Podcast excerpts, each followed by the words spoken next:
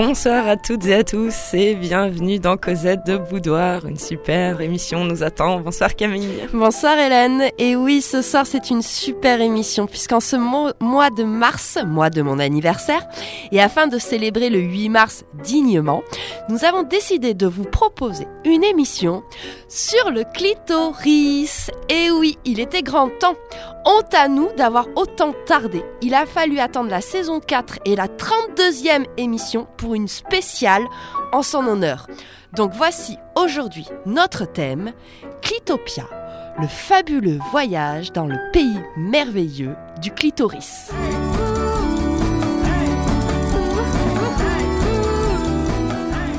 Eh oui Camille, vaste sujet Vaste sujet hein. Donc cette émission c'est un petit peu la poursuite d'une précédente, hein, celle qu'on avait intitulée Ma chatte mes choix. Oui c'est ça, parce que tu en as attendu la 32e. Bon, dans un sens on n'a pas tellement attendu non plus. Mais là enfin euh, une émission entièrement dédiée à cet organe.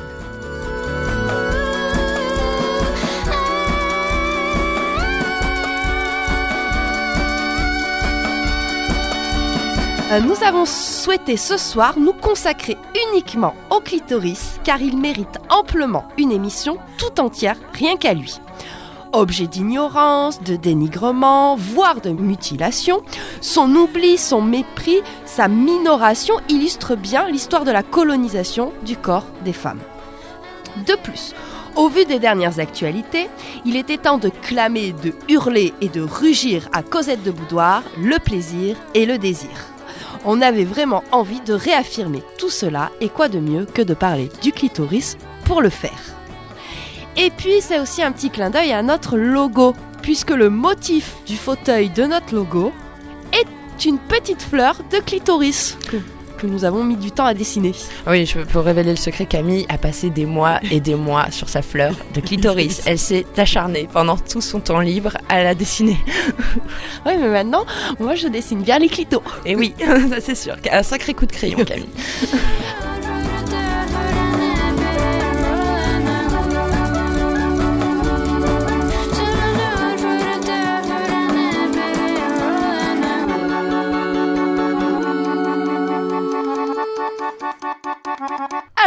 Cette spéciale clito, on va revenir, on va commencer par faire un petit peu de linguistique. On aime bien en ce moment. Hein linguistique, clitoris, le...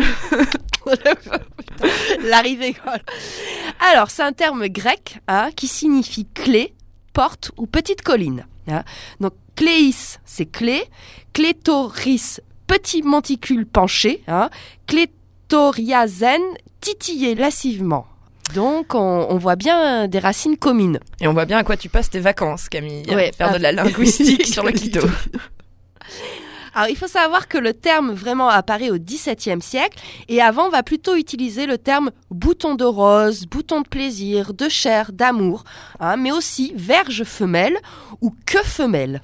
D'accord pour euh, bien euh, saisir cette importance de dénomination, on vous propose un petit florilège de mots d'argot désignant le clitoris.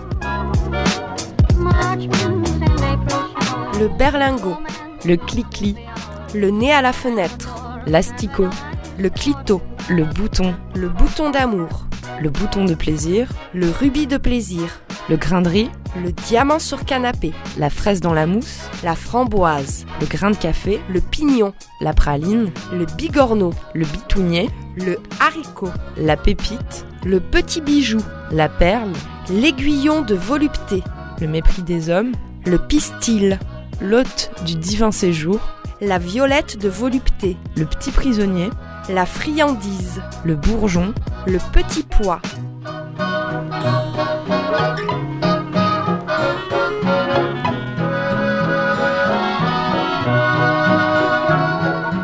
La noisette, la fleur pourpre, la lentille, le reclus, le petit nœud, la languette, le concierge de la grotte d'amour, la mignardise, le berlingue, la fève, la rosée des prés, le point sensible, la clochette, le bibelot, le joyau, le grain d'arabica, l'écrevisse, le bouton d'allumage, la sucette, le captif.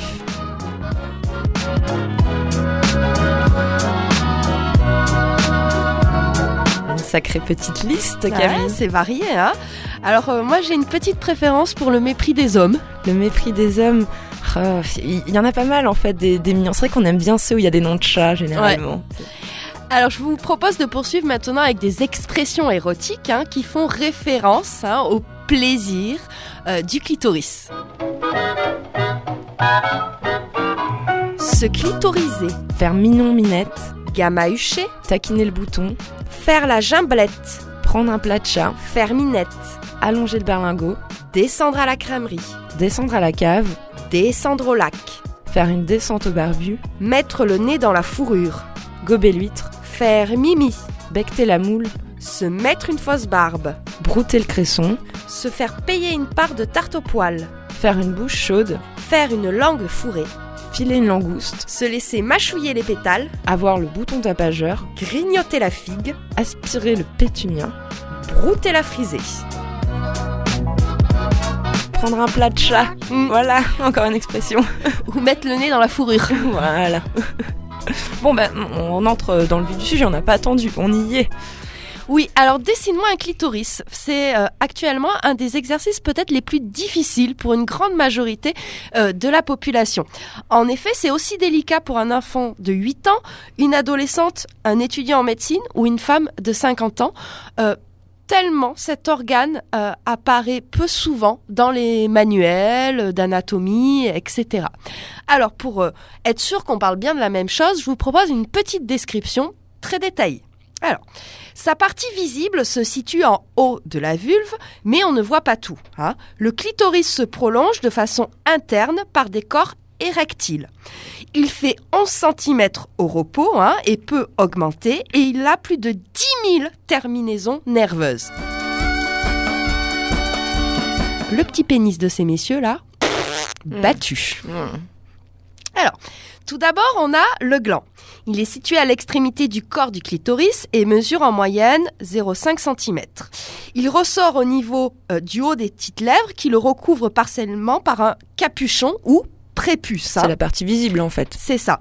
Et euh, qui sont soudés à lui en bas par un petit frein. Et donc ce gland est très très riche en récepteurs et c'est une zone extrêmement érogène. Et on peut faire presque un parallèle avec le gland du pénis qui est lui aussi couvert d'un prépuce. hein. La différence c'est que le gland du clito n'est pas érectile. Hein, C'est son corps au clitoris qui est érectile. Ensuite on a deux euh, piliers. Hein, qui sont fixés euh, sur euh, nos os ischiopubiens, hein, qui sont composés de corps caverneux et se rejoignent à l'avant pour former le corps du clitoris. Hein, comme ceux du pénis, les corps caverneux se gorgent de sang euh, quand il y a excitation et devient de plus en plus ferme. mais la taille n'augmente peu lors de l'érection du clitoris. Ensuite, on a le corps qui est formé par l'union des deux corps caverneux qui composent les piliers et qui se prolonge hein, pour former une sorte de coude ou de genou et qui se termine par le gland. hein. Certains chercheurs affirment que c'est ce corps-là qui se redresse lors d'une excitation euh, sexuelle. En gros, le genou se déplierait. D'autres chercheurs disent plutôt qu'au contraire, il s'abaisse.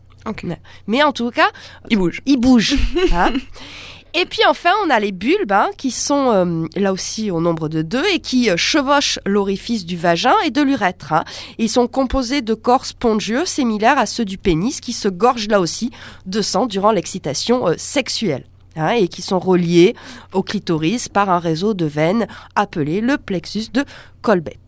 Donc vous voyez, hein, pour une littéraire, j'ai bien repris tous mes cours de biologie. Oui, mais c'est vachement mieux que les cours de SVT. Enfin, en tout cas, de son, ce dont moi, je me souviens. hein. C'est ça, moi, on m'aurait expliqué ça à- en SVT, je pense que je me serais beaucoup plus intéressée à la discipline. T'aurais été assidu et t'aurais fait une spécialité biologie. Exactement. Alors c'est vrai que de manière générale, le clitoris est représenté comme un mini bouton. Hein. Euh, il n'a pas du tout le statut d'organe indépendant, alors que là, on vient bien de comprendre que c'est euh, un, un organe hein, à proprement parler.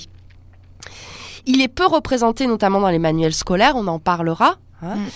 Et euh, on reste dans cette idée d'une sexualité hétérosexuelle vaginale. C'est aussi pour ça qu'on l'occulte. Mm.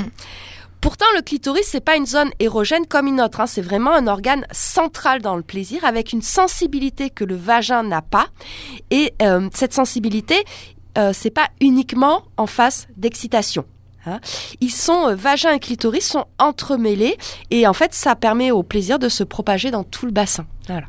Bon, tu nous donneras euh, d'autres détails euh, dans la prochaine émission Oui. sur la masturbation. Oui, parce qu'on va poursuivre hein, nos recherches sur le clitoris, évidemment par quelque chose sur la masturbation. Voilà. Pour nous, c'est lié. Pour cette émission, je vous propose d'abord de s'intéresser au, au cher inconnu, hein, c'est-à-dire quand le clitoris, on le découvre hein, à l'Antiquité, Moyen Âge, époque moderne. Ensuite, on s'intéressera au 19e siècle où là, le clitoris est mal aimé. Et pour en revenir euh, à nos jours, hein, euh, partie que j'ai intitulée Clitopienne aux armes. Toute la poésie de Camille. Alors, on avait vu hein, dans nos dernières émissions sur l'Antiquité que le sexe buccal est peu valorisé, même si on trouve quelques représentations de cunilingus. hein. Mais notamment, c'est des représentations qui mettent en scène des prostituées. Une femme bien ne se fait pas lécher. Merci pour cette petite phrase synthétique. Alors, du côté de la médecine, euh, durant cette période antique, dès le deuxième siècle après euh, euh, Jésus-Christ, hein, on a euh, Soranos d'Éphèse, hein, qui est médecin et gynécologue, et qui sort un traité sur les maladies des femmes en quatre volumes, et il évoque déjà le clitoris. Sauf qu'il évoque pas dans des termes très positifs, puisqu'il parle d'excision destinée à réfréner la lubricité, hein, qui était euh, associée à des clitoris de grande taille. D'accord. Donc déjà, on est dans quelque chose qui... euh, Les mal barré. voilà. Hein Euh, en fait, cette idée euh, de- d'excision semble apparaître avec la sédentarisation et l'agriculture. D'accord. ah ouais. Hein, enfin, tout vient, tout vient de là. Hein. Oui, c'est ça. Parce que même quand euh, tu disais aussi euh, euh, que le- finalement, dans la Grèce antique, on, on va pouvoir représenter des vulves, mais peu de clitoris, la préhistoire, c'est un peu pareil. On Mm. représente peu. euh, Non, oui, c'est vrai, on représente principalement des vulves, mais Mm. pas de clitoris. Ok. Donc tu dis l'excision arrive avec la sédentarisation. Ouais. Alors, c'est des... Ouais, de- de- ouais, de- des on hypothèses, hein. hein, bien sûr. bien Voilà. sûr. Alors, on sait que c'est déjà pratiqué en Égypte, puisqu'on a des momies qui ont été excisées. On a Mhm. retrouvé des momies qui ont été excisées. Alors, on a chez Hippocrate et Galien des références, mais incertaines au clitoris. À l'inverse, dans le monde arabe, dès le VIe siècle, hein, médecin, le localise et le décrit dans son traité d'anatomie féminine. Alors, ce qui est amusant, c'est que le mot ne sera jamais traduit de l'arabe. euh, Vers, la- vers le, le français ou en Occident, quoi. Voilà. D'accord. On le laisse tel quel. D'accord. Alors c'est vrai que jusqu'au Moyen Âge, on trouve certes des statues de femmes nues, jambes écartées, mais pas de représentation du clitoris avec toujours cette idée de notion de pudeur. On avait vu aussi la dernière fois que c'était la marque de la sorcière. Oui. hein, donc toutes les femmes sont des sorcières, en gros, selon les inquisiteurs médiévaux, parce qu'on a tout un clitoris. Voilà. Et euh, on a aussi cette idée euh, très prégnante que les organes sexuels des femmes sont exactement l'inverse de ceux des hommes et qu'il y a cette idée de jouissance essentielle pour procréer. Donc les médecins conseillent la masturbation avant l'acte, La hein, l'excitation. Voilà, la stimulation du clitoris. Alors Plutôt voilà, l'excision au final. c'est ça. Donc on, on parlait d'enduire ses doigts d'huile parfumée, de frotter le clitoris dans un mouvement circulaire afin de procréer correctement. Bah, c'est très bien tout ça. Mais oui. Hein Et puis on a même Albert le Grand dominicain hein, qui vers euh, 1250 note que tout autour, hein, la femme jouit d'une sensibilité particulière. Plus- euh, oui, plus que le mollet. Tu sais pas, oui. il y en a qui ont des volets. euh. Ouais. Avec plein de terminaisons nerveuses.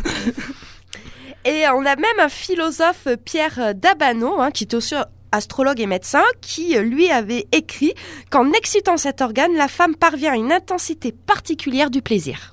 Pas mal pour un philosophe. Ouais, hein, qui l'aurait cru. Ouais, ouais. Alors c'est surtout à la Renaissance qu'on va enfin découvrir cet organe-là. Et c'est en 1559, grâce à Matteo Realdo Colombo, qui décrit la fonction précise du clitoris dans un texte enthousiaste, presque lyrique. Hein, le clitoris est par excellence le siège du plaisir de la femme. Hein.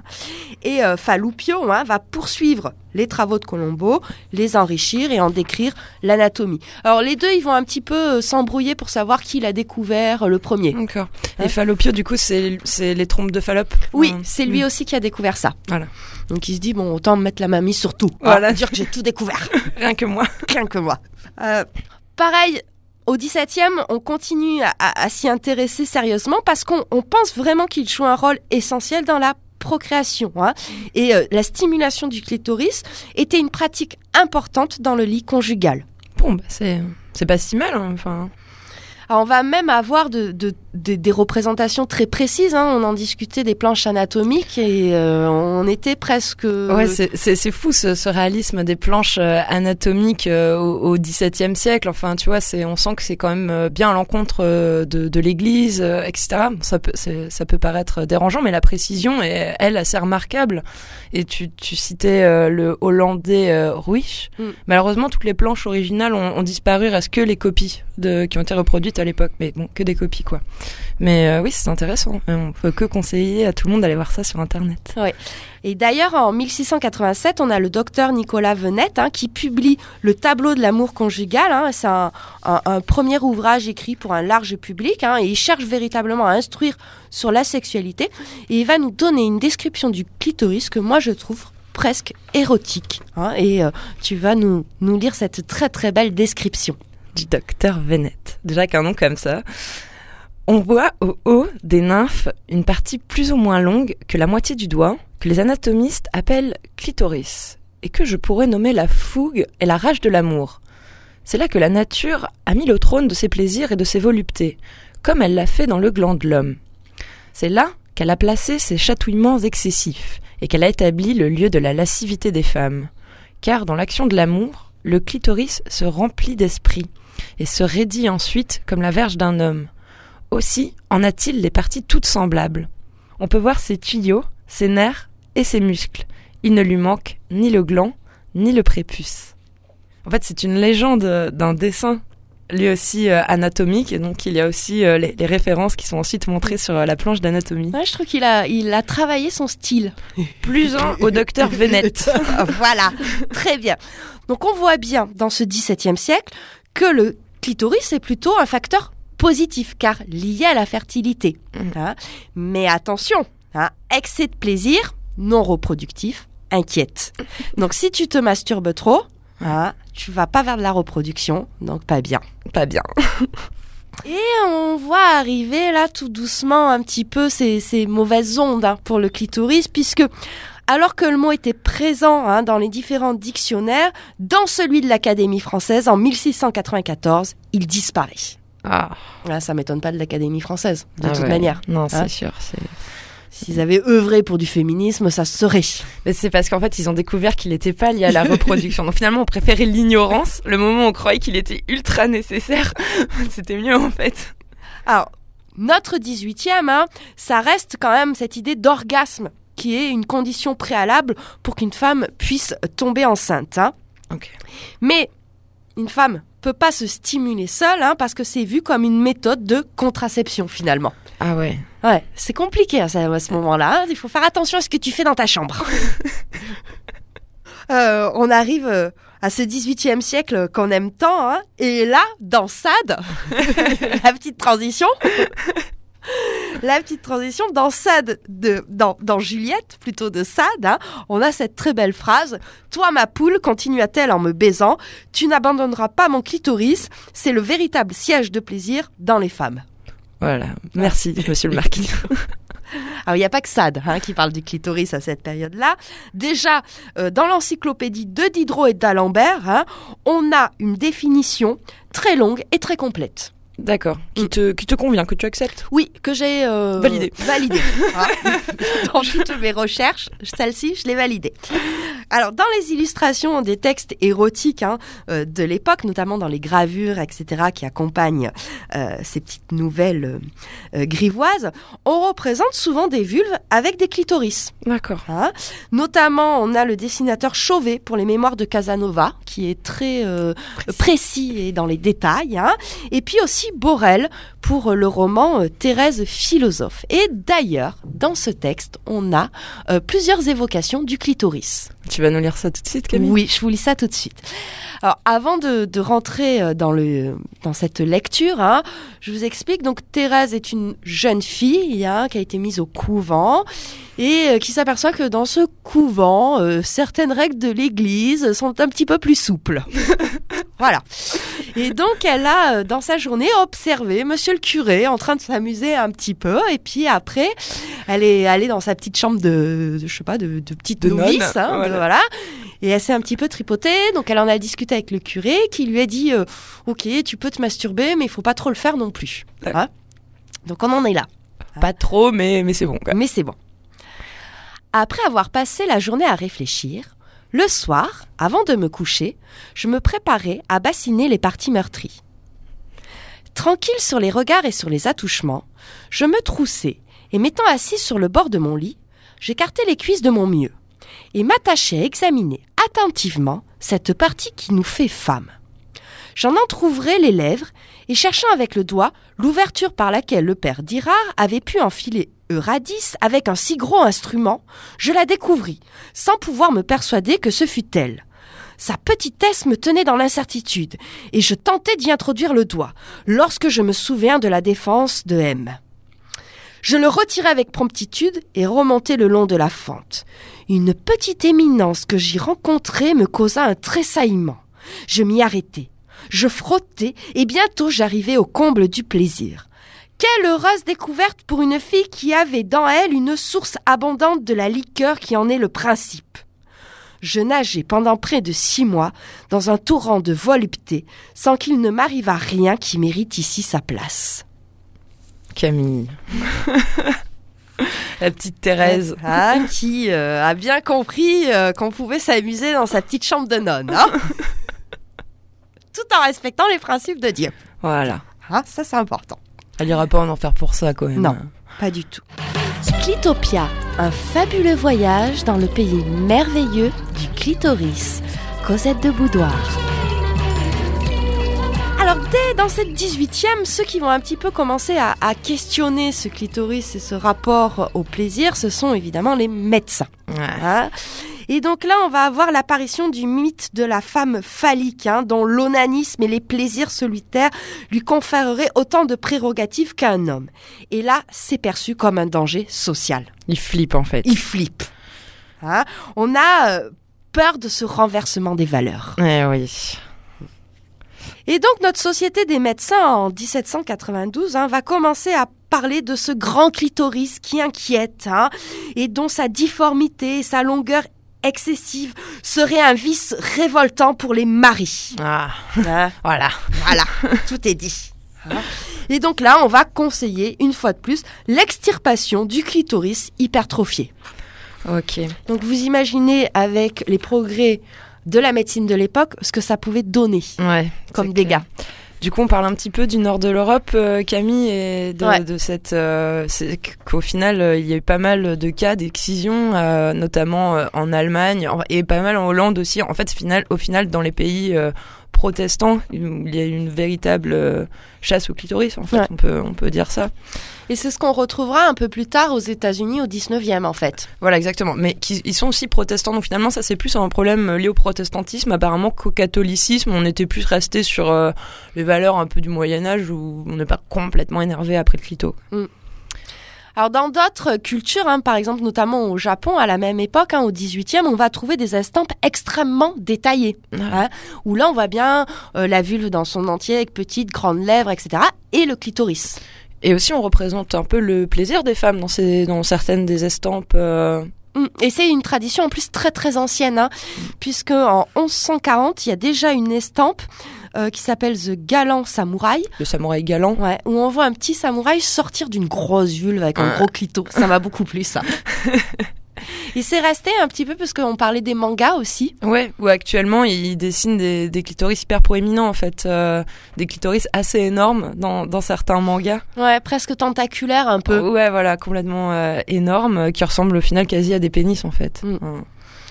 Alors avant d'attaquer euh, notre cher euh, 19e siècle, hein, cette, euh, ce- cette période obscurantiste pour le clitoris, je vous propose qu'on s'écoute un petit morceau des L7. hein, euh, Fast and Frighting. hein. Frightening.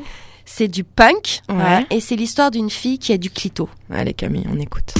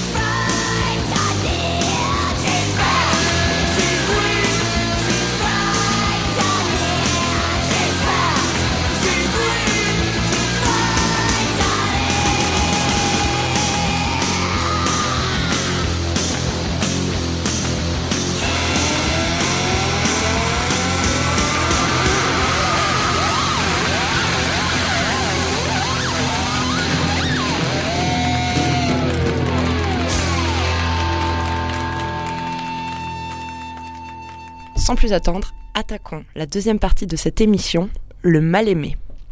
Oui, on a vu qu'à la fin du 18e, début 19e, hein, le clitoris perd de son aura et de son pouvoir. Mm. hein. Et euh, c'est surtout euh, d'un point de vue des sciences hein, où ça va être très difficile pour lui.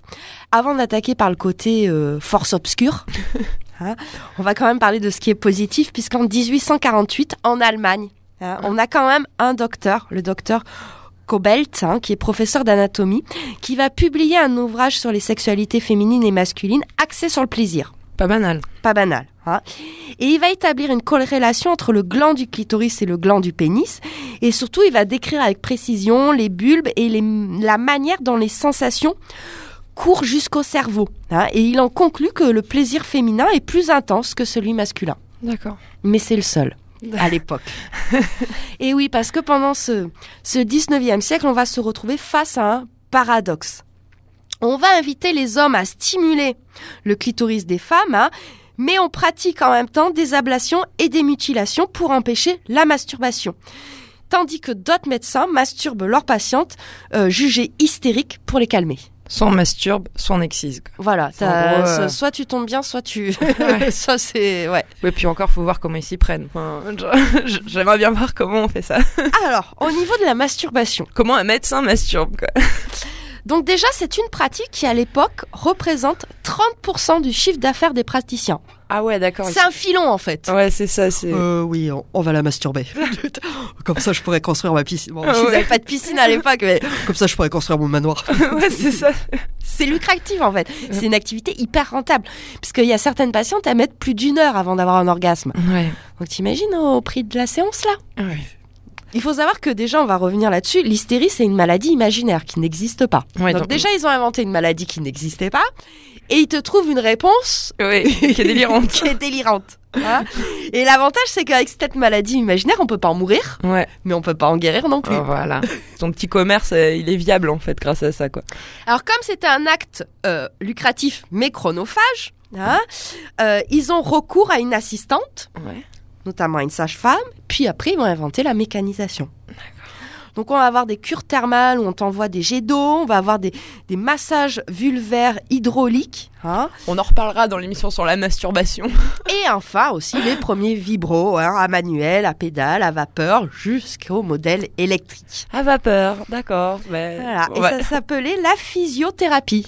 D'accord. Donc en bonne société, tu peux dire oui, je vais en cure thermale, on va faire de la physiothérapie. Avec un god à vapeur, voilà. En gros, tu vas te toucher le minou pendant une semaine. À Paris, le haut lieu de la masturbation, c'était à l'hôpital Salpêtrière. Hein, Ok. Super. Alors, vous avez le film, on, on l'a déjà beaucoup évoqué, Oh My God, hein, euh, Ouais. qui raconte un petit peu tout ça, sauf que ça se passe en Angleterre, c'est ça. Ouais, carrément. Mm. Après avoir bien rigolé, maintenant on va passer de l'autre côté. Voilà, on- le côté on excision. du tout. Voilà. Donc en Allemagne, c'est vraiment une excision punitive hein, contre les masturbatrices récalcitrantes. Mhm. Hein. Bah, parce que généralement, quand on fait, on le fait pas qu'une fois. Quand tu as goûté une fois, euh, ça vient le faire. voilà. Et c'est notamment un ophtalmo qui va gérer ça. je, trouve ça fantastique. C'est un organe de précision, tu vois, c'est presque la même chose. Et c'est donc, il s'appelle le docteur Frédéric William von Graff. Graff Mais t'as fait de l'allemand, quoi. je sais pas. Mais voilà. Donc lui, c'est le spécialiste allemand ophtalmo-clito. du 19e. hein. En Angleterre, celui-là, il est pas mal. Donc, on a le gynécologue Baker Brown. hein, qui... Ouais, Baker Brown, t'as pas fait d'anglais, par Ah contre ouais, non, j'ai pas fait. Donc, Baker Brown, hein, qui pratique des excisions euh, autant chez les masturbatrices que chez les hystériques. Oh, bah Hein. d'accord, le mec, il excise tout le monde, quoi. Voilà, Mais il va tellement exciter tout le monde qu'il va être exclu quand même de la société obstétrique de Londres hein, pour avoir opéré des patientes sans leur consentement ou sans le consentement de la famille. Genre, le mari, il est dégoûté, quoi. Oh, j'avais pas dit oui. Eh ben. Donc on a aussi un petit Français, hein, Paul Broca, qui euh, lui euh, aura sa plus jeune patiente qui aura 5 ans quand même. hein. Ah, mon dieu. C'est horrible. Hein. Mais en France, on reste quand même sur une position un petit peu plus modérée. Oui, voilà ce qu'on disait, Ouais. c'est- c'est plus un délire de protestant, quoi. Et évidemment, c'est aux États-Unis où on a le niveau le plus extrême. hein. Euh, donc voilà, on excise les femmes pour, empê- pour, pour éviter qu'elles se masturbent, parce que ça les éloigne de la procréation. hein. Et euh, en plus, parfois aussi, on leur enlève les ovaires. D'accord. Voilà. Donc ce qui est vachement simple pour procréer après. hein. Ouais, on, on enlève quoi. On enlève. Ok. Parce qu'on pensait que c'était euh, dans les ovaires que se nichait la testostérone. Qui te pousse à la masturbation, j'imagine. Voilà. Enfin, D'accord. ouais. Tout- truc masculin. quoi. euh. Ok. Alors, euh, Vaut mieux en rire en même temps. hein. Oui, il vaut mieux en rire. Euh, donc là, c'est surtout le gynécologue euh, hein. Ok. Il y en avait un autre qui s'appelle le docteur Kellogg. Ok, c'est plus Mais- simple. Mais le docteur Kellogg, je me le garde pour le, le mois prochain parce que lui, c'est le du best-of. On on reparlera du docteur Kellogg. Ouais, et c'est pas celui qui a inventé les Kellogg's. Au début, j'ai cru, mais non. Rien à voir. Rien à voir. hein. Alors, très très rapidement, le clitoris va être aussi à cette période-là évacué des travaux des médecins. Il va être aussi supprimé de certains dictionnaires, notamment le Larousse. hein. Et puis, euh, on va avoir des théories assez nauséabondes hein, qui stipulent que c'est un vestige de la préhistoire. Et donc, euh, les femmes noires ont des plus gros clitoris car elles sont euh, moins évoluées. Ouais, c'est vrai qu'à cette époque-là naissaient des, des théories vraiment, vraiment ravissantes. Quoi. Enfin, Ouais, bien, bien raciste, bien, bien misogyne, tu cumules tout, quoi. Ouais, c'est ça. Mm. Et la masturbation, elle est de plus en plus condamnée à ce moment-là euh, aussi. Enfin, tu vois, c'est lié. Oui, c'est évidemment lié, et euh, de ce fait, hein, les organes sexuels vont se réduire au pénis et au vagin. Ok. Ouais. Et c'est cette idée un peu euh, masculine hein, euh, des organes sexuels de la femme qui va se mettre en place à ce moment-là. Et c'est ce qu'on va retrouver aussi dans l'érotisme et la pornographie de l'époque, hein, ce regard masculin sur le corps des femmes. Et c'est ce que je vous propose dans ce petit euh, poème de Théophile Gautier, hein, euh, intitulé L'épouseur de famille. Donc ça évoque la question de la masturbation, mais on est quand même dans un regard masculin. L'épouseur de famille fuit la fille qui n'a pour dos que cul, sans écu. Aussi, quoique jolie, Azélie se trouve vierge encore, faute d'or. Le désir la picote sous sa cotte, et souvent elle doit mettre un doigt, qui longtemps y repose, sur sa rose. Le dard raide et fumant d'un amant ferait mieux son affaire. Mais que faire quand on est seul au lit et qu'on lit un roman érotique, spermatique, qui fait rentrer les bras sous les draps, la main partout lutine, libertine, agace le bouton du téton, qui sentant la caresse se redresse, passe au ventre poli, sans un pli, tâte les fesses rondes, mappe monde, en trouve les poils longs, bruns ou blonds, y glisse triomphante dans la fente, ou sous le capuchon folichon, le clitoris s'abrite, rose ermite. L'index frotte d'abord sur le bord la coquille rosée, arrosée, du liquide élixir du désir, cherche le point sensible de la cible et trouvant le ressort bandé fort, fait jaillir Aphrodite, interdite, d'avoir joué ce tour à l'amour.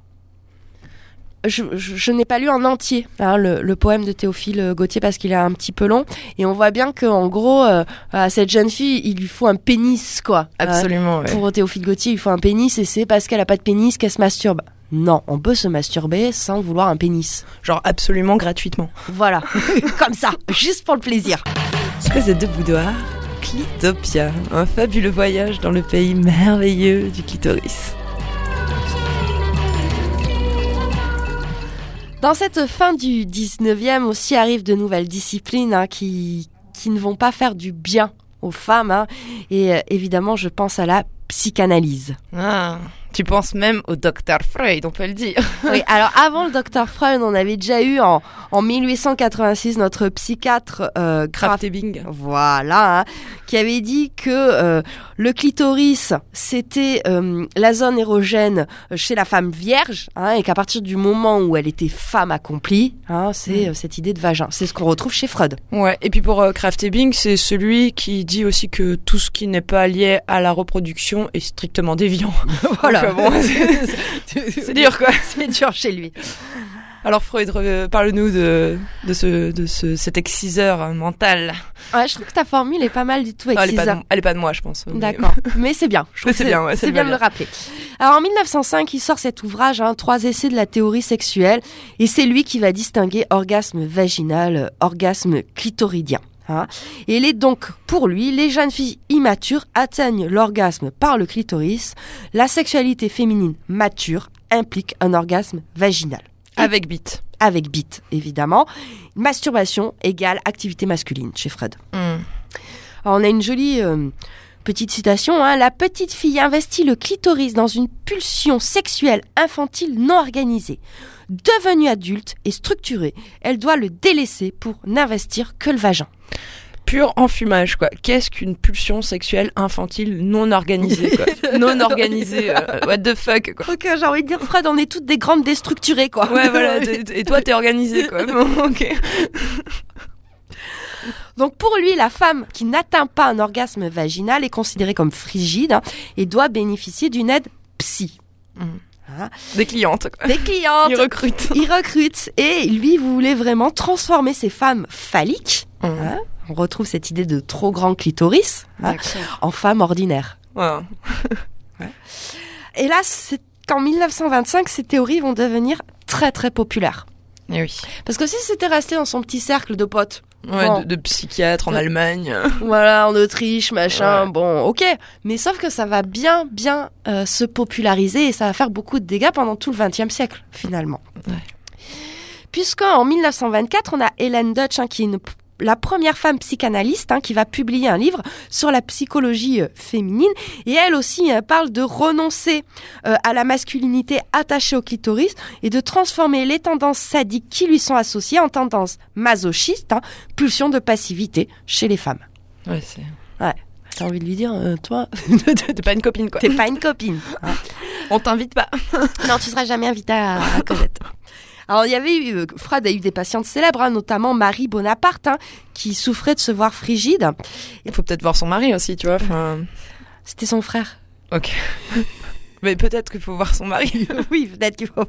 Et donc, elle, elle, euh, elle, elle remettait, un elle avait provoqué Freud, car pour elle, Freud avait un complexe de virilité. Ouais, bah ouais. Enfin, ouais, Elle était lucide, elle quoi. était lucide. Et donc, elle avait créé un panel de 200 femmes pour conclure un rapport sur la frigidité dû à une trop grande distance entre le clitoris et l'entrée du vagin. D'accord. Et donc, elle va même se faire opérer du clitoris parce qu'elle pense qu'il n'est pas assez près de son vagin. Ah ouais. Alors, certes, euh, elle a mélangé plein de trucs. Mm.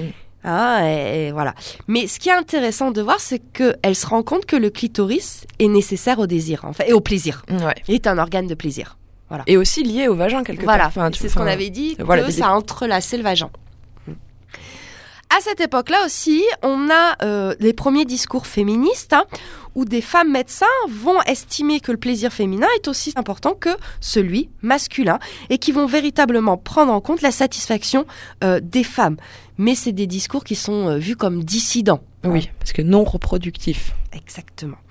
Et dans ce XXe siècle, le clitoris s'efface de plus en plus des représentations anatomiques. hein. Et on peut même dire que c'est pas une absence de connaissances qu'il y a au XXe siècle sur le clitoris, il y a un véritable recul des connaissances sur le clitoris au XXe siècle. Mm, notamment dans le domaine des sciences et de la médecine. Et on dit même que c'est euh, au moment où les théories de Freud se- sont le plus répandues, donc au final quand elles sont répandues auprès du grand public, donc genre un petit peu après les années 50, que il est au plus bas quoi, dans sa cote de popularité mondiale.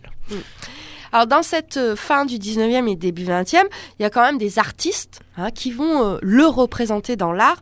Et alors on pense à Rodin hein, qui fait des vulves avec des lèvres, des clitoris dans ses croquis, ses esquisses, mais c'est surtout Klimt et l'autre peintre que nous apprécions beaucoup, Euh, C'est Schiele, Mm. euh, Egon Schiele. Ouais, qui fait euh, notamment dans des séries qui s'appellent Woman with a Black Stocking. Mm.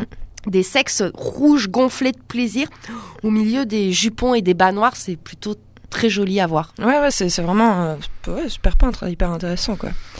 Et c'est vrai que ça fait partie des rares représentations du clitoris dans la peinture aussi. Oui. Puisqu'on pense à, au, au tableau L'origine du monde de Courbet, où on ne le voit On le pas. voit pas. On voit même pas les petites lèvres. Alors, euh, Ouais. Euh, est-ce que tu nous ri- lirais pas un peu de Pierre Louis Mais bien sûr, Camille. hein? Mais un, bien sûr. un petit poème aussi sur la masturbation, hum, mais peut-être pas un de ses plus érotiques, mais bon, Ouais. Bon, il parle du clitoris. voilà. Le baiser entre les jambes. Tout près du sexe qui fleurit dans les poils roses, il est pour les amants une place à baiser. C'est là que rêvent les visages épuisés et que la cuisse est tendre au sourire morose. Nul duvet, si léger qu'il soit, n'y vient ravir l'extase de la lèvre à la peau qui frissonne, et la chair fraîche y peut lentement assouvir le cruel amoureux qu'un charme passionne. Plus douce que la joue et pure que les seins, la cuisse est là si blanche au milieu des coussins que la bouche y promène en souriant sa grâce, et chercher à ranimer sous les baisers voilés la trace et le parfum des spermes écoulés sur le grain d'une peau voluptueuse et grasse. C'est un poème de 1891, Camille. Ici, Pierre-Louis nous évoque un cunilingus et euh, avant de passer à, la période des années 50-60, je vous propose rapidement euh, qu'on s'écoute euh, ce petit morceau des Bikini Kill, hein, groupe de punk aussi qu'on aime beaucoup, qui s'appelle Sugar et qui parle aussi de cunilingus.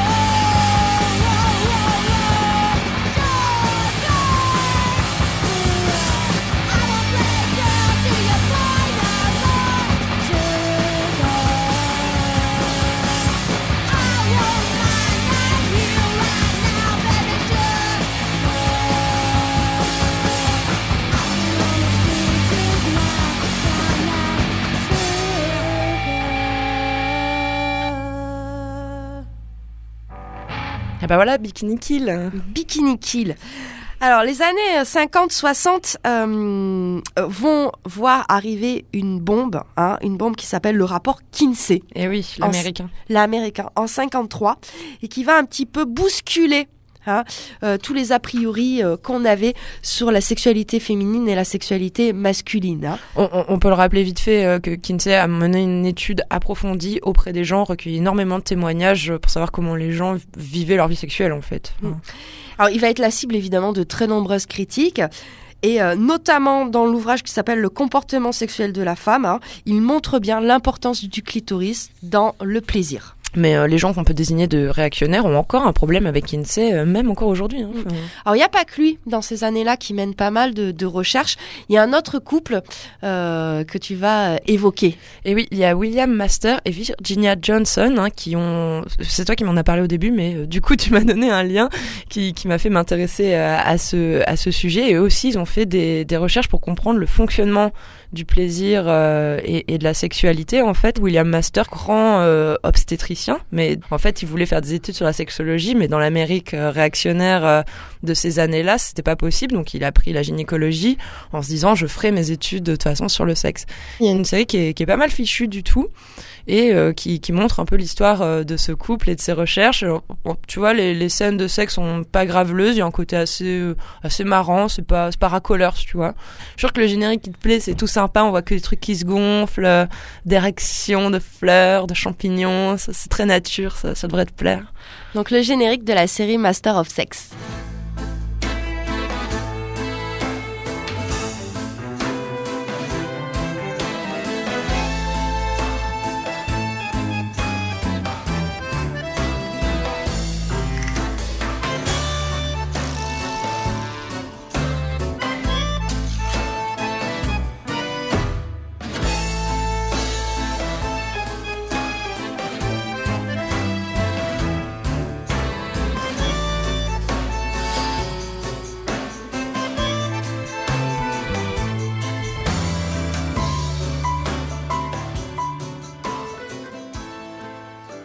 Oui, donc parce qu'ils vont se mettre en couple, c'est ça, c'est vraiment Oui, un couple ouais. de rechercheurs. C'est hein.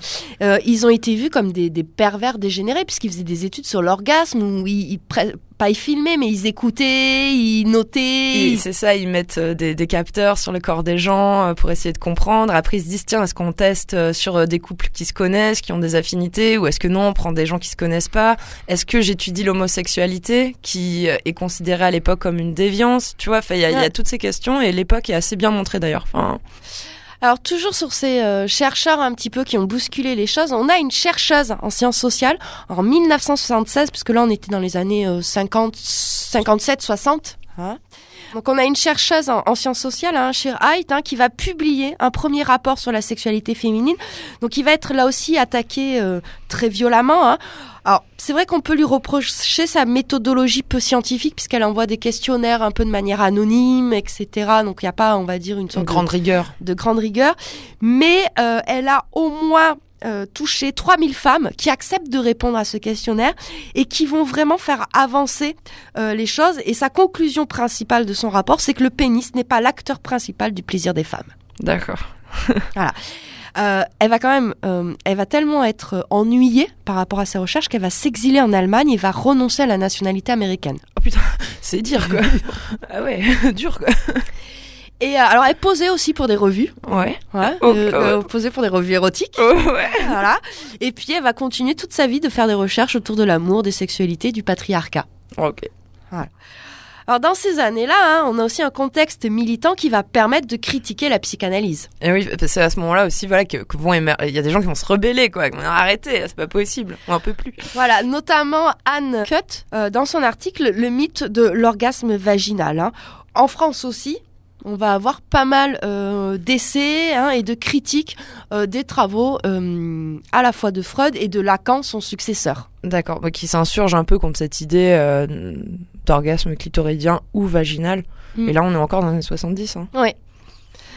Euh, on a aussi dans ces années-là Benoît de Groult, un grande féministe, qui va commencer aussi à évoquer euh, les questions d'excision et qui parle, elle, d'excision psychique. Ah hein, euh, contre euh, et elle s'insurge évidemment contre euh, euh, Freud et aussi contre cette notion d'insuffisance génitale des femmes.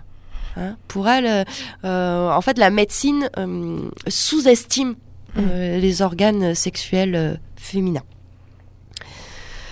Et c'est aussi dans ces milieux-là féministes qu'on va euh, continuer euh, de faire des planches anatomiques représentant le clitoris et que ça va circuler, que le savoir ne va pas se perdre. Mhm. Et ça, c'est important.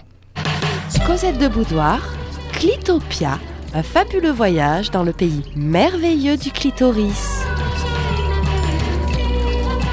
Alors, du point de vue du cinéma, qu'est-ce que tu nous as trouvé? Bah déjà, on va commencer euh, par euh, parler forcément euh, du porno qui a peut-être le mieux mar... film culte en fait. On Mm. en parle, on, l'a- on l'aime pas forcément. Enfin, moi, je l'ai pas vu d'ailleurs, mais euh, non plus, mais j'ai pas envie de le voir. Voilà, on n'a pas forcément envie de le voir, à part voilà, donc voir un film culte, quoi. Mais euh, mais en fait, Loveless, elle est censée avoir un clitoris au fond de la bouche, mais nous, on s'en fout parce que c'est pas un clitoris qu'on est censé toucher avec le doigt. Donc, on va zapper. Ouais, et puis il faut savoir que le film aussi, euh, il y a l'envers du décor, quoi, qui est assez Ouais. immonde. Et d'ailleurs, il y a un film qui a été fait sur Loveless et on voit que c'est une jeune fille qui vient d'un milieu où on lui répète sans cesse euh, que le sexe est sale. Enfin, elle est dans l'ignorance totale, donc. euh, on voit plutôt le parcours d'une femme un peu désœuvrée en fait, plutôt qu'une fille qui serait hyper ouverte à des pratiques. Donc euh, finalement, on a établi euh, une liste de films où il y aurait une pratique de cunilingus. Voilà, on recentre euh, le, le sujet. Et c'est là qu'on a, euh, à notre étonnement, malgré tout, hein, constaté que les Américains représentaient beaucoup plus cette pratique au cinéma que les Français.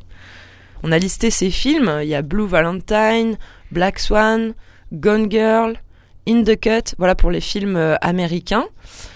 Et dans les films français, ben, il y a Romance de Catherine Breillat, qui a aussi une bonne Mhm. interdiction, Baise-moi de Virginie Despentes. Euh, il y a La vie d'Adèle de Keshish, euh, avec, euh, qui est- bon, ça a fait jaser euh, Mm. La vie d'Adèle. Et euh, Les derniers jours du monde avec Mathieu Amalric et Karine Viard, où il y a une scène qui est pas mal du tout, où les deux euh, semblent prendre du plaisir. Et dans Tourner, où c'est la seule scène de sexe du film. Pour Tourner, c'est un film français, mais tout le casting est américain, à part Ah. Mathieu Amalric. Donc on retrouve cette idée-là qu'on représente plus facilement un cuni au cinéma aux États-Unis voilà, qu'en France. Qu'en France. Et c'est marrant, les deux, euh, les deux cunis, il euh, y, a, y a Mathieu Amalric, enfin, dans, il est pas, c'est pas lui qui le fait dans le film, mais euh, dans le film avec Karine Viard, c'est lui qui le, qui le pratique.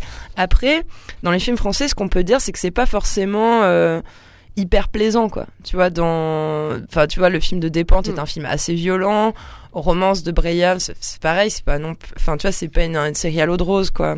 Donc, euh, on a une façon peut-être de, de représenter qui est aussi peut-être moins, comment dire, moins lisse que, Ouais. que, que les Américains dans, dans un sens. Enfin, Et alors, ce qui est drôle, c'est que à l'inverse, c'était une pratique qui était très très courante hein, et très représentée dans les films érotiques muets du début du siècle.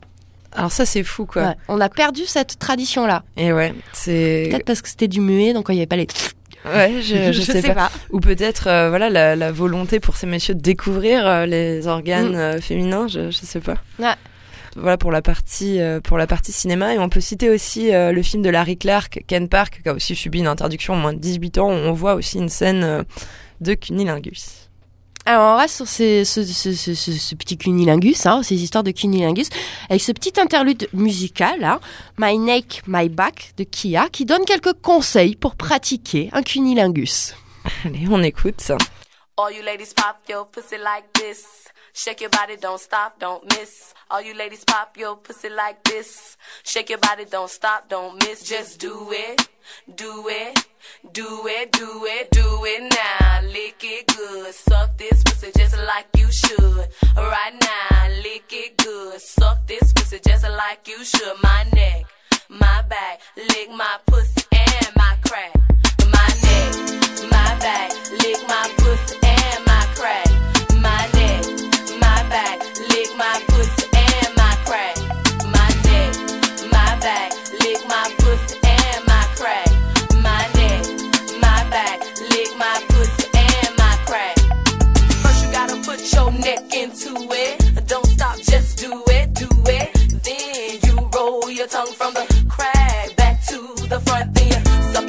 till I shake and come, nigga.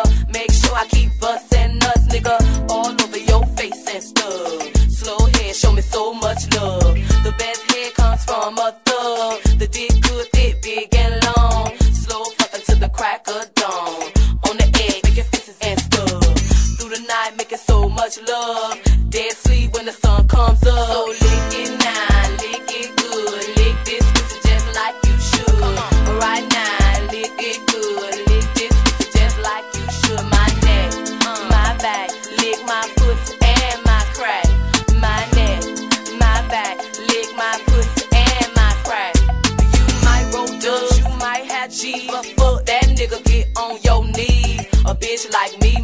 and screams. The missus know what I mean.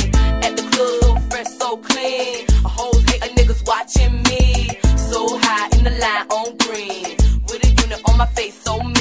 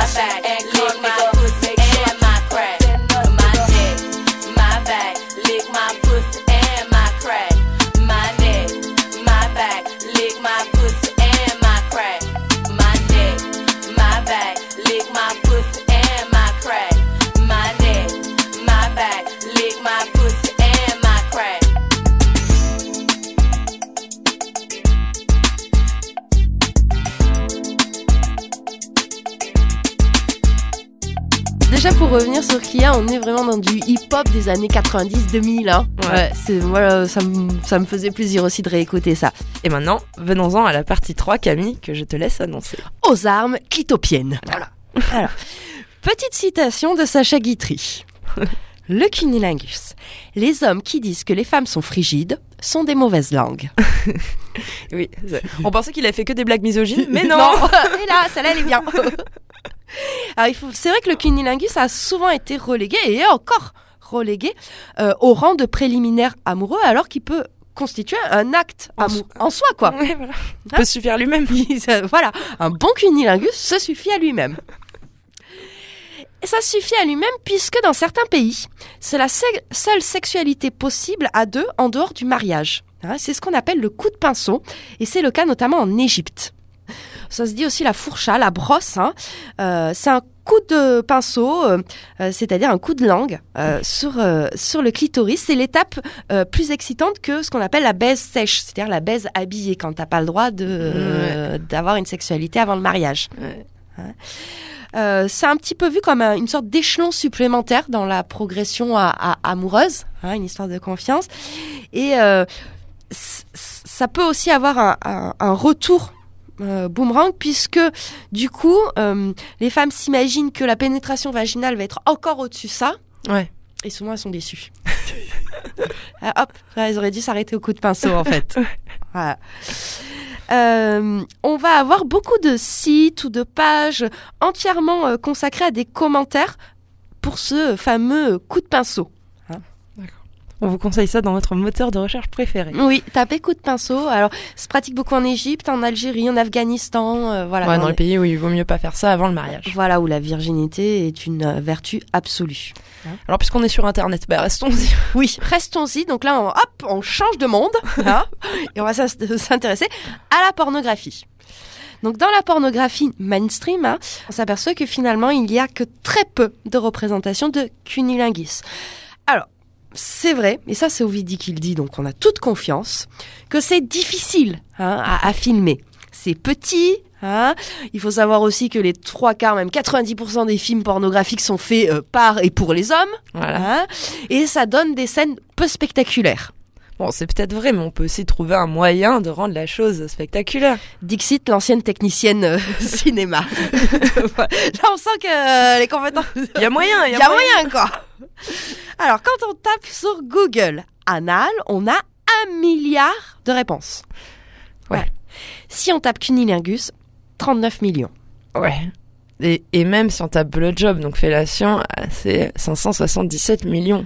Et là, les chiffres, ils sont sûrs puisque c'est Ovidie. Ouais, donc là, euh, le cunilingus est battu à plat de couture dans, dans le monde de la pornographie. euh.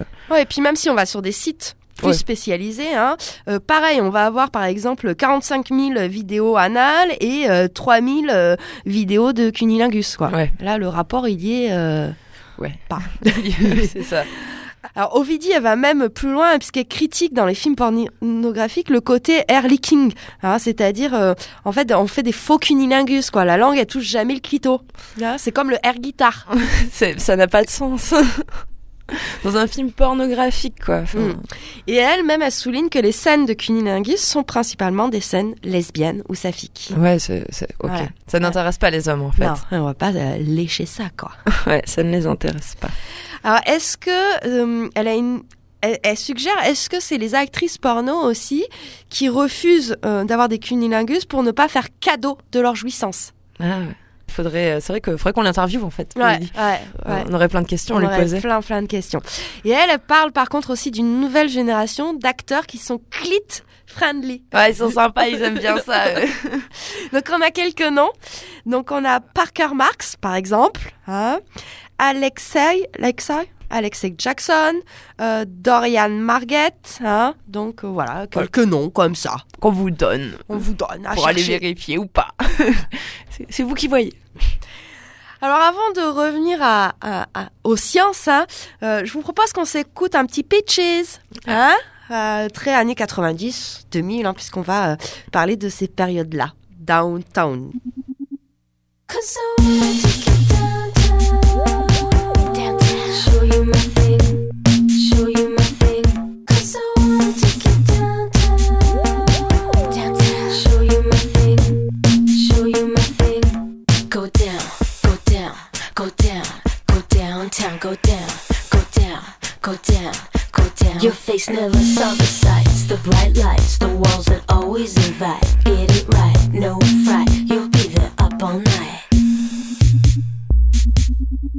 I'll give you a bus ride, a park slide, a high rise full of surprise, a smooth path, follow track, all the way to my flat. Come with me, come with me, come with me, come with me there. Cause I take you downtown.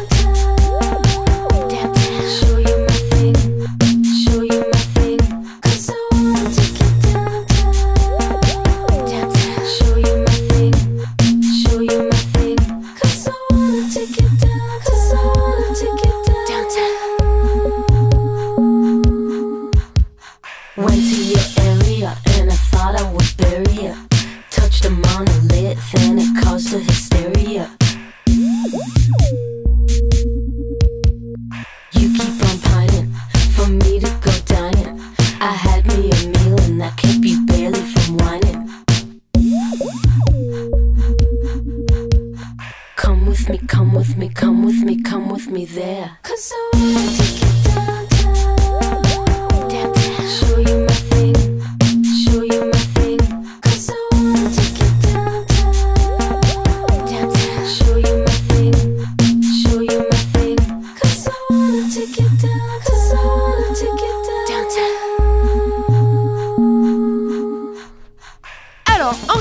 98, c'est la première imagerie médicale du clitoris in vivo, faite par l'urologue australienne Hélène O'Connell. Et alors, cette femme-là, elle va en marquer beaucoup d'autres, hein, puisque suite à cette première image-là, il y a des femmes scientifiques hein, qui vont se dire, mais oui, eh, il, il manque des recherches, faut qu'on s'y mette. Ok.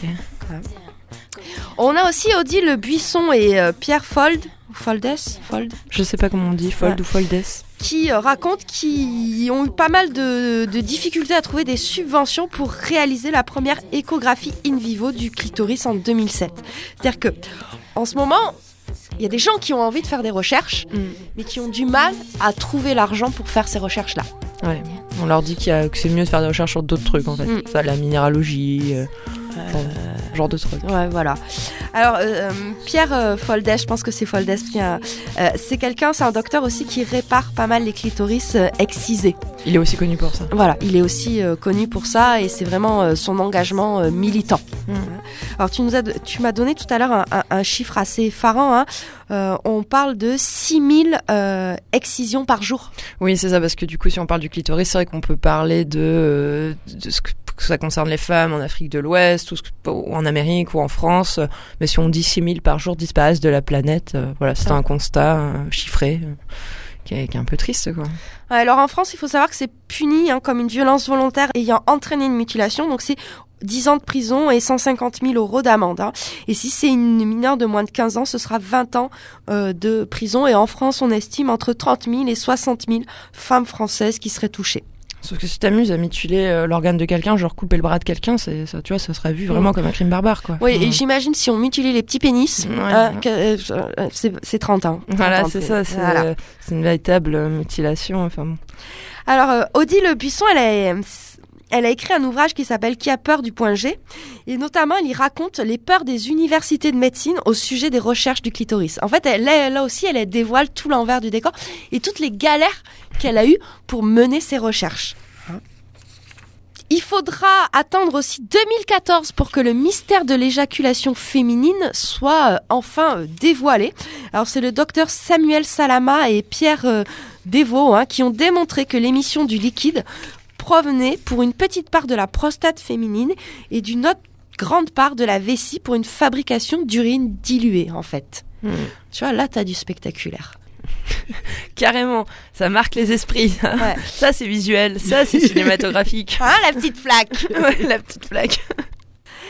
Alors, connaître le rôle du clitoris permet d'améliorer l'accès des femmes à la satisfaction sexuelle. C'est encore un domaine hein, d'inégalité entre les sexes. Ouais. Clairement. L'accès au plaisir, tu veux dire Ouais. Ah Oui, oui, c'est sûr. Il y a un ou deux ans, hein, il y a un clitoris 3D qui a été réalisé par Odile euh, Fillot. Hein et euh, lorsqu'elle a sorti dans la rue ce clitoris 3D et qu'elle demande aux gens ce que ça représente, ben, euh, beaucoup de méconnaissance. Et oui, c'est sûr. Peu d'adultes identifient le clitoris. Ouais. Alors, je te dis pas euh, chez les ados ce que ça donne hein, comme réponse. Remarque, on, on est nul en anatomie parce que si on montrait un pancréas, on n'en saurait rien non plus. Ouais, mais moi je pense que je reconnaîtrais mieux le clitoris que le pancréas. ça, c'est sûr. t'as- t'as- t'es à fond. Parce que je pense que dans la vie, le clitoris ça sert un peu plus que le pancréas. Enfin, je sais pas trop pour le reste. Je sais pas d'ailleurs à quoi sert le pancréas. Moi non plus. Mais voilà. Et il va falloir attendre 2017, c'est-à-dire l'année dernière, pour que le premier manuel scolaire de SVT représente le clitoris correctement. C'est chez Magnard. Ouais. D'ailleurs, c'est pas connu parce que moi je connaissais Belin, tout ça, Nathan, c'est les trucs qu'on a eu à l'école, mais Magnard, je connaissais pas. Ouais, c'est les nouvelles éditions de manuel. T'as Magnard et Delagrave qui sont des éditions euh, qui sont plutôt assez sympas. D'accord, en fait. Donc Bah, ça- Bon, c'est bien qu'il te fait ça. Et euh, parce que il est vrai que les autres manuels euh, le représentent très mal quand ils le représentent. hein, euh, et ils se euh, concentrent principalement sur l'appareil reproductif. T'as Genre l'utérus, euh, les ovaires, les trompes, Mm. tout ça quoi. En fait, tout ce qui est la partie externe du sexe euh, féminin n'est pas du tout enseigné, Voilà. alors que c'est la partie euh, qui est euh, très importante. hein, notamment dans le plaisir, l'orgasme, tout, Tout ça. Des petites choses. Et ça se retrouve même dans les expositions. hein. On pense à l'exposition pour les 9-10 intitulée Le zizi sexuel. Hein, Mm. Le titeuf. de Titeuf, ou euh, pareil les dictionnaires des euh, 8-11 ans, hein, le clitoris n'apparaît jamais. hein. Le sexe des petites filles est représenté que, par un trou. Ouais, c'est sûr. C'est vrai que c'est malheureux. Enfin, tu vois, c'est des des choses récentes, tout ça. Enfin, on n'est pas en 1940 euh, pour passer ça sous silence, quoi. Enfin, Et, et, euh, du coup, ça a des conséquences assez dramatiques, hein, puisque si on demande à des adolescents de représenter, de dessiner leurs organes sexuels, on s'aperçoit que tout le monde dessine mieux les petites bites que les euh, petits clitos ou les petites vulves, quoi. ouais. Et puis en plus, comme tu le dis, tu vois, c'est pas forcément devant un public adolescent, c'est tout le monde. Mm. Tout le monde sait euh, à 4 ans dessiner une bite, quoi. Et alors, dans cette étude, ce qui m'a étonné, c'est que les garçons dessinent quand même un peu mieux le sexe féminin que les filles, quoi. Ouais. Peut-être qu'ils sont moins dans le rejet du truc. Ouais, ou ils ont peut-être aussi plus accès, Ouais. moins peur aussi. C'est ça. Mm. Grande question. Alors, toujours dans cette étude, hein, euh, par exemple, on a 62% euh, des filles qui répondent oui à la question avez-vous un clitoris hein, Mais quand même, on a 30% qui ne se présentent pas, qui ne répondent pas, et 8% qui disent non. Ah oui. Et euh, sur ces 62%, il y en a que la moitié, 35%, qui connaissent la fonction du clitoris. D'accord. Donc tu vois bien que là, cette non-éducation hein, et cette méconnaissance se poursuit encore en 2018. Quoi. Ça me fait penser à South Park où euh, le petit Stan, euh, c'est dans le film, South Park pas dans les épisodes, dans le film qui est sorti en 99, il va demander au chef de l'école, à qui dès qu'on a une question, on va voir euh, le chef cuisinier de l'école, et lui il est très tourné euh, sur le sexe, et donc le petit lui demande comment euh, comment on doit faire pour qu'une fille nous aime plus que les autres, et il lui dit bah Stan c'est pas compliqué, il faut que tu trouves le clitoris. Donc après, les mômes cherchent à savoir ce que c'est, ils vont sur internet. Alors plutôt qu'on les laisse chercher euh, comme ça très longtemps, euh, euh, il y a certains sites internet et notamment ce, très beau site internet qui s'appelle SVT Égalité, hein, que je consulte de temps en temps, qui propose des cours de SVT dans lesquels on évoque hein, euh, les- le clitoris, la vulve dans son entier, etc. Mais aussi hein, qui propose des activités euh, pédagogiques sur l'orgasme, par exemple. Et donc moi, je me suis téléchargé l'activité 3, hein, qui est un cours destiné à des premières S sur l'orgasme, et je t'avoue que j'ai adoré le cours. Ah ouais. Ouais, je l'ai fait et je m'y suis prise euh, au jeu et je pense que j'aurais eu une bonne note. Donc je pense que je peux reprendre mes études et partir sur une première S. Donc le cours il est très très bien monté, c'est hyper pédagogique. Donc tu as des schémas, tu as des petites définitions, euh, tu as des petits articles, par exemple ne pas confondre orgasme et jouissance. Hein Euh, on te renvoie vers des petites émissions, par exemple La tête au carré, Le plaisir féminin de France Inter. On te renvoie sur des interviews d'Odile Buisson. Et à la fin du cours, tu as un petit questionnaire pour savoir si tu as bien euh, compris et bien fait les exercices. Voilà, donc, Donc sans avoir fait les exercices, je vous fais les petites questions. là les questionnaires. Il existe deux types d'orgasmes, l'orgasme clitoridien et l'orgasme vaginal. Plutôt d'accord, sans avis, plutôt pas d'accord. 2. Un vrai orgasme est provoqué par la pénétration vaginale. Plutôt d'accord, sans avis, plutôt pas d'accord. 3. Un rapport sexuel réussi égale orgasme mutuel. plutôt d'accord, sans avis, plutôt pas d'accord. 4. L'orgasme est nécessairement accompagné de plaisir, plutôt d'accord, sans avis, plutôt pas d'accord. 5. Les filles ne se masturbent pas, plutôt d'accord, sans avis, plutôt pas d'accord. 6. L'orgasme féminin est beaucoup plus difficile à atteindre que l'orgasme masculin, plutôt d'accord, sans avis, plutôt pas d'accord. Et donc l'enseignante qui est en moi, elle se dit c'est génial parce que à partir des réponses des élèves, en fait, tu peux déconstruire là aussi des stéréotypes, etc. Et je, je vraiment aller sur euh, cette page Facebook euh, euh, SVT égalité et je- j'encourage tous les professeurs d'SVT à télécharger euh, cette petite activité sur l'orgasme chez l'être humain. De laisser tomber cette histoire de génétique et tout ça. Ouais, on s'en fout. Faites des cours sur l'orgasme, quoi. Ça, c'est important. Clitopia, un fabuleux voyage dans le pays merveilleux du clitoris.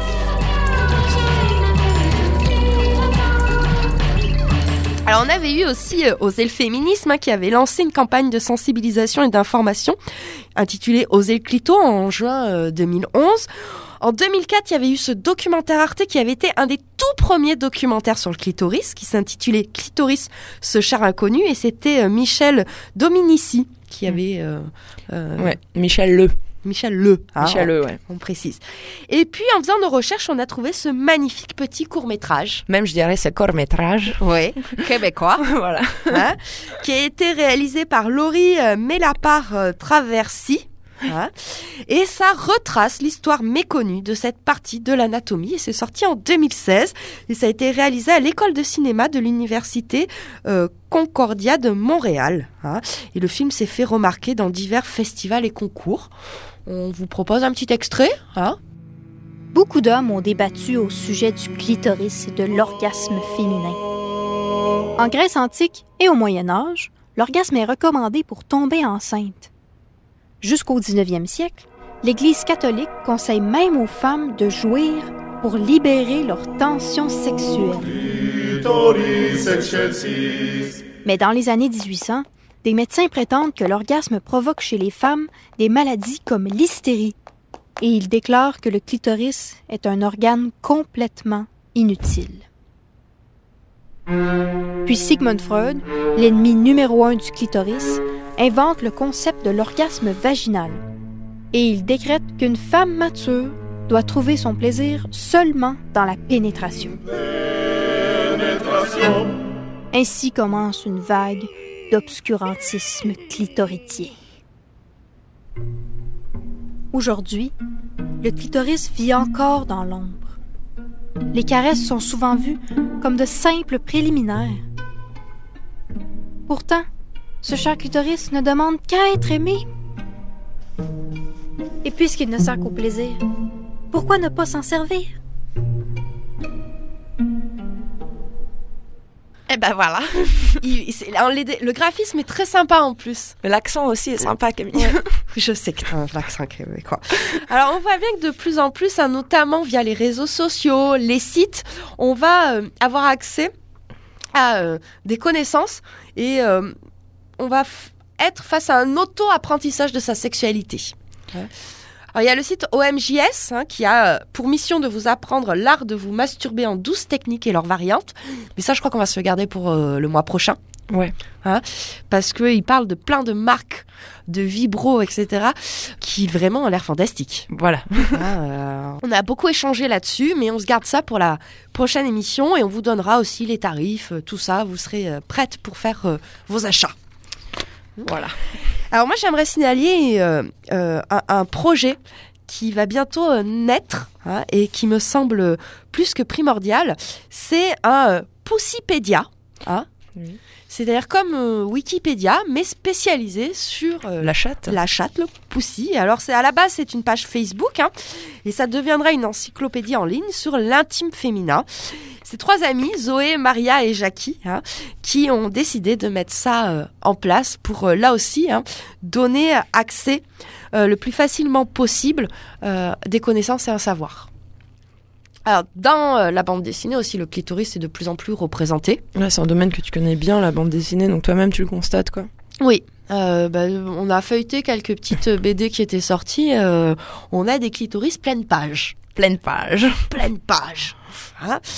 Et puis dans le domaine de l'art, là aussi on va avoir pas mal d'artistes qui vont euh, euh, représenter leur corps sexué et euh, permettre aussi des déconstructions, euh, euh, un engagement, un militantisme. Alors on avait euh, évoqué les Vagina Guerilla hein, qui font des dessins de vulves hein, afin de célébrer la diversité vulvaire. On a aussi Sophia Valence hein, avec son, son œuvre d'art Clitératie. Hein. Donc elle, elle con- concocte des haïkus hommages au clitoris. Donc le haïku, c'est une forme poétique très particulière. hein. Très courte. Très courte. Japon. Et elle s'inspire de données scientifiques, d'informations historiques et de messages militants. Mm. hein. Elle a même créé un clitoris géant doré hein, qui est destiné à être enfourché. Tu peux faire du cheval dessus. Et elle a créé aussi des kits glace, hein, des clits glace. Hein, c'est des verres opaques avec deux ouvertures en forme de clitoris pour voir le monde Selon. selon le clitoris. Alors dans cet euh, foisonnement d'œuvres qui évoque le clitoris, on pense évidemment à cette sculpture qui est arrivée sur la fac de Poitiers. Ouais, mais je sais pas ce qu'elles ont du côté de Poitiers. euh, elles sont vachement pro-clito, quoi. Ouais. Mais c'est peut-être par réaction. euh, Oui, parce qu'il y avait déjà une statue de phallus voilà. qui existait sur la fac. Avec un groupuscule de, de mecs, quoi. Ouais, qui s'appelait l'association des bitards. Voilà.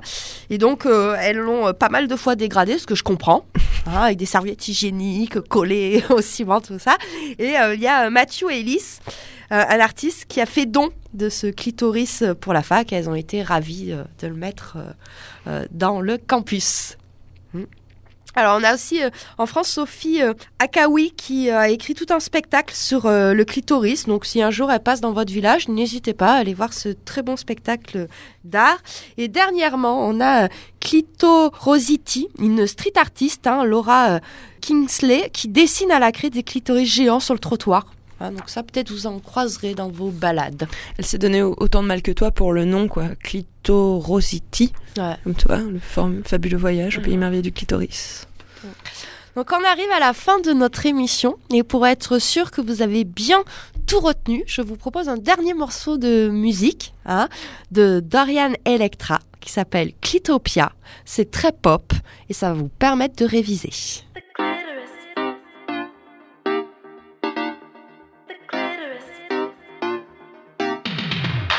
Cricket.